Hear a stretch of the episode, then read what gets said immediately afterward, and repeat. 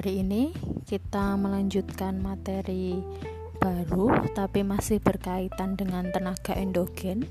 Jadi kemarin kita sudah belajar tentang tenaga endogen yaitu proses tektonisme dan juga vulkanisme. Untuk sekarang kita bakal belajar tentang proses seisme. Nah, proses seisme itu apa? Jadi seisme itu adalah istilah lain dari gempa bumi. Nah, Gempa bumi sendiri itu apa? Kalian yang punya buku paket bisa dibuka di halaman 124. Nah, di sini gempa bumi itu adalah bergetarnya permukaan bumi secara tiba-tiba sebagai akibat gelombang seismik terhadap lapisan-lapisan batuan atau litosfer. Gempa banyak terjadi di sekitar batas antar lempeng yang banyak terdapat patahan aktif. Nah, di sini gempa itu berdasarkan penyebabnya dibedakan menjadi empat macam. Jadi gempa bumi itu dibedakan menjadi empat macam. Ada gempa tektonik, ada gempa vulkanik, ada gempa reruntuhan, dan ada gempa buatan. Jadi kita bakal bahas satu persatu. Yang pertama dulu yaitu tentang gempa tektonik. Nah, Gempa tektonik ini merupakan gempa yang terjadi karena proses tektonik berupa pelepasan tenaga akibat pergeseran atau pematahan lempeng tektonik. Nah, jadi gempa tektonik ini dipengaruhi oleh pergerakan lempeng atau pergeseran lempeng. Nah, kemarin kan kita sudah belajar juga tentang tektonisme ya. Jadi ada gerakan lempeng itu ada tiga, konvergen, divergen, dan juga transform. Tapi di sini yang menimbulkan gempa bumi itu adalah yang bergeser. Jadi yang bergeser, bergesekan itu yaitu uh, pada jenis pergerakan lempeng sesar atau transform. Nah, itu itu menimbulkan gempa bumi. Nah, di sini contoh dari gempa tektonik itu adalah gempa yang terjadi di Yogyakarta pada tahun 2016 kemarin dan gempa di Bengkulu pada tahun 2007. Nah, di Jogja itu cukup besar gempanya dan pusatnya itu di Samudra Hindia. Tapi untungnya tidak sampai terjadi tsunami ya waktu di Jogja itu. Tapi di sini juga uh, menimbulkan banyak sekali korban jiwa dan puluhan ribu orang menderita sakit dan ratusan ribu rumah hancur. Yang paling parah itu adalah di Kabupaten Bantul waktu itu. Dan uh, dulu itu ibu inget banget uh, sampai di rumahnya ibu di Solo itu ketika Jogja gempa itu sampai kerasa gitu loh. Jadi pagi-pagi uh, masih tidur kemudian ada gempa jadi kerasa kemudian keluar. Lah dulu itu ngiranya kalau itu gempanya Gunung Merapi mau meletus tapi ternyata adalah gempa tektonik jadi gempa akibat pergeseran lempeng itu. Nah gempa tektonik ini juga menimbulkan getaran yang kuat dan menyebabkan uh, apa namanya penurunan dasar permukaan laut sehingga dapat mengakibatkan tsunami. Nah, jadi tsunami di sini adalah gelombang pasang laut akibat gempa di dasar laut. Tsunami dapat disebabkan gempa bumi atau karena letusan gunung api. Nah, jadi tsunami itu itu tuh apa namanya terjadi itu ketika di dasar laut itu ada pergeseran. Ada pergeseran atau penurunan dasar permukaan laut. Nah, biasanya ketika akan terjadi tsunami, air laut itu biasanya uh, dia itu menyusut. Jadi kayak kalau misalnya di pantai gitu ya dia itu menyusut ke tengah jadi tiba-tiba uh, apa namanya garis pantai itu yang dekat sama tepi pantai itu tiba-tiba uh, menyusut ke menyusut mundur gitu airnya tapi ketika akan kembali lagi ke apa namanya tepi pantai itu dengan ombak yang sangat tinggi.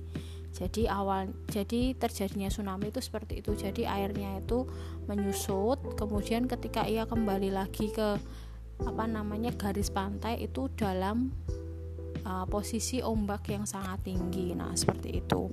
Nah uh, tsunami itu juga pernah terjadi saat Gunung Krakatau meletus. Jadi Gunung Krakatau itu juga kan adanya di tengah laut. Otomatis uh, ketika Gunung Krakatau itu meletus, jadi di dalam Gunung Krakatau itu menimbulkan getaran sehingga mempengaruhi dasar laut sehingga terjadi tsunami di situ.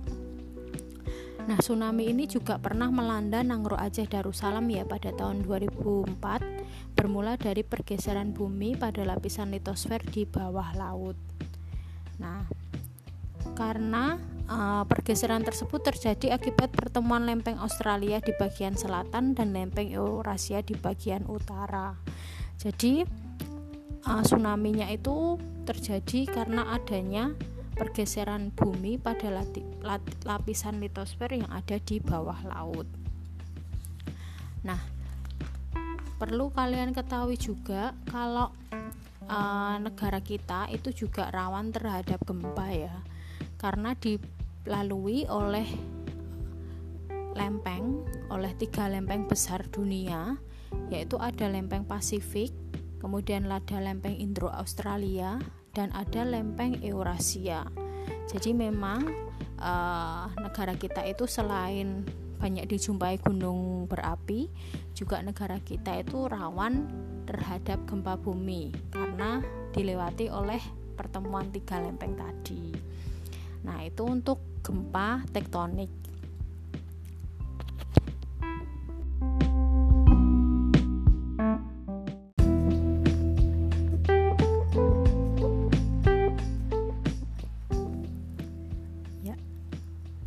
Jenis gempa yang kedua itu adalah gempa vulkanik. Nah, seperti namanya aja vulkanik. Jadi gempa ini itu terjadi karena kegiatan gunung api baik sebelum maupun setelah meletus. Nah, gempa ini terjadi bersamaan dengan pergerakan lempeng yang mendorong ke atas mencari daerah yang lemah sehingga muncul ke permukaan bumi. Nah, gempa vulkanik ini kekuatannya tidak sekuat gempa tektonik. Nah, di sini ada dua macam gempa vulkanik, yaitu gempa vulkanotektonik dan gempa periode panjang. Untuk gempa vulkanotektonik itu merupakan gempa yang diakibatkan oleh perubahan tekanan di batuan akibat magma Sedangkan gempa periode panjang itu merupakan gempa yang terjadi akibat penerobosan magma yang melewati batuan di sekitarnya sehingga menimbulkan getaran. Nah, gejala ini merupakan gejala gunung api yang akan meletus. Jadi biasanya ketika gunung api mau meletus itu terjadi getaran. Getaran ya seperti gempa, cuman kekuatannya itu nggak nggak nggak sekuat ketika terjadi gempa tektonik. Jadi uh, karena gunung merap, gunung berapi itu mau meletus ya, terus di dasar gunungnya itu pasti kan ada getaran-getaran. Nah getarannya itu sampai uh, bisa dirasakan oleh lingkungan di sekitarnya, di sekitar gunung tersebut. Nah itu itu adalah gempa vulkanik atau gempa karena kegiatan gunung api yang mau meletus. Kemudian gempa yang ketiga itu adalah gempa reruntuhan atau di sini biasa disebut sebagai gempa terban. Gempa reruntuhan ini adalah gempa yang terjadi akibat runtuhnya massa batuan atau tanah. Misalnya akibat tanah longsor dan ambrukan tanah di dalam terowongan penambangan atau di gua-gua kapur. Jadi uh, gempa reruntuhan ini kerasa getaran itu ketika ada sesuatu yang runtuh. Jadi kayak tanah longsor kemudian kalau ada batu kapur itu yang mungkin jatuh mungkin dilebur. Nah itu kalau dilebur itu nanti masuknya di gempa buatan karena itu uh, disengaja ya. Jadi kita masuk ke gempa buatan itu adalah gempa yang terjadi karena adanya aktivitas manusia sehingga menyebabkan getaran yang cukup berarti. Nah, di sini ada contohnya itu peledakan gunung dalam proses pembuatan jalan sehingga menimbulkan guncangan. Kemudian ada juga uh, ketika memasang tiang pancang beton itu akan menimbulkan guncangan yang cukup kuat juga. Jadi untuk gempa buatan itu emang disengaja jadi ketika akan membuat jalan mungkin harus meruntuhkan perbukitan. Nah itu biasanya terjadi agak sedikit getaran. Nah biasanya uh, ketika di pinggir jalan kemudian jalannya itu dilewati truk-truk yang besar itu pasti uh, kadang itu kerasa getaran gitu loh getaran di di pinggir jalan itu. Jadi ketika truk besar itu lewat, nah biasanya terjadi getaran. Apalagi kalau jalannya itu ada uh, apa namanya, ada polisi tidurnya atau ada jalannya itu agak apa namanya berlu, berlubang gitu kan jadi makin kerasa getarannya nah seperti itu itu kalau gempa buatan jadi gempa yang tidak ditimbulkan oleh aktivitas pergeseran lempeng maupun vulkanisme. Jadi emang kalau gempa gempa buatan ini adalah gempa yang uh, sengaja dibuat atau karena sesuatu hal disengaja gitu. Ya, ini untuk contoh-contoh gempa. Jadi ada empat macam ya, ada gempa tektonik, gempa vulkanik, gempa reruntuhan dan gempa buatan.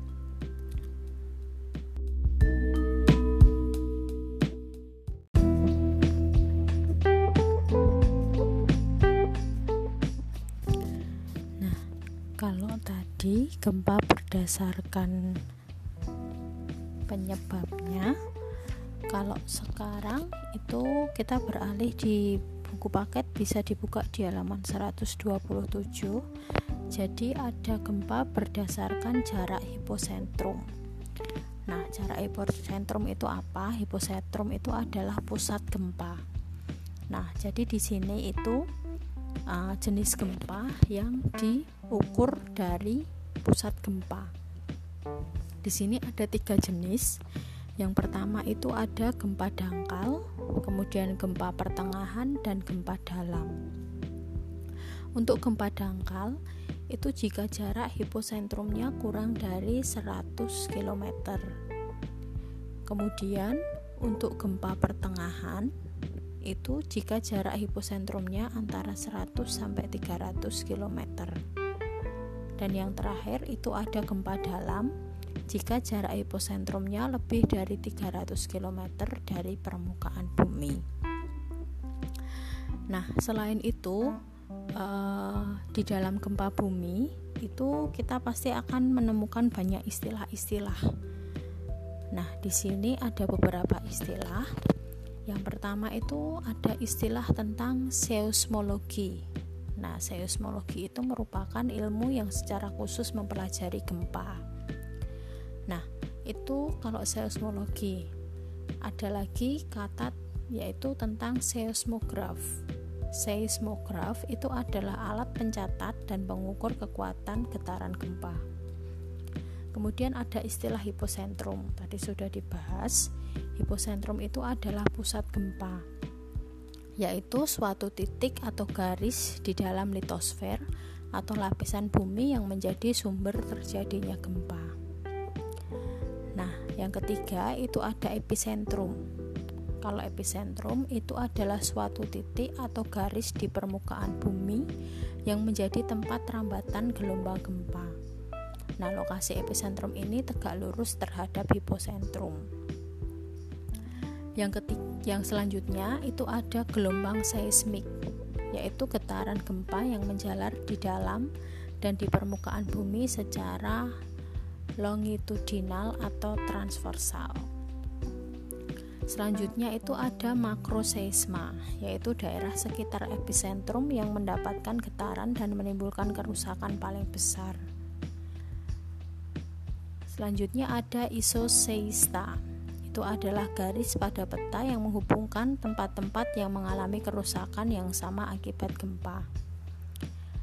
Selanjutnya ada intensitas.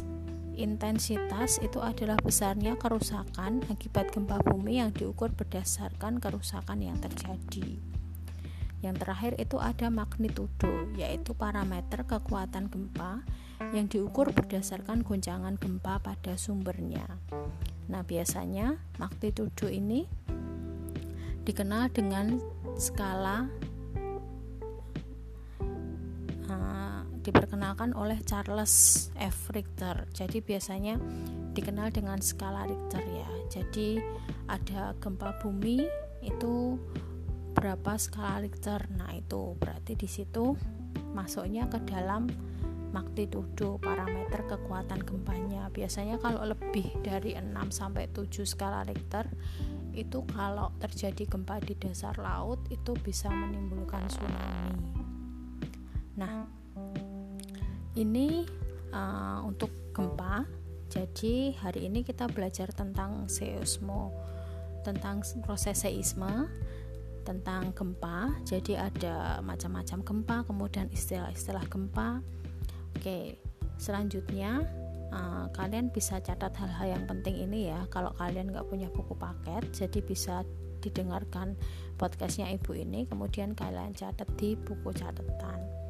Nah, uh, untuk pertemuan selanjutnya untuk minggu depan berarti kita sudah masuk ke tenaga eksogen. Jadi nanti kita bakal belajar tentang tenaga eksogen dan pengaruhnya terhadap kehidupan. Begitu. Terima kasih.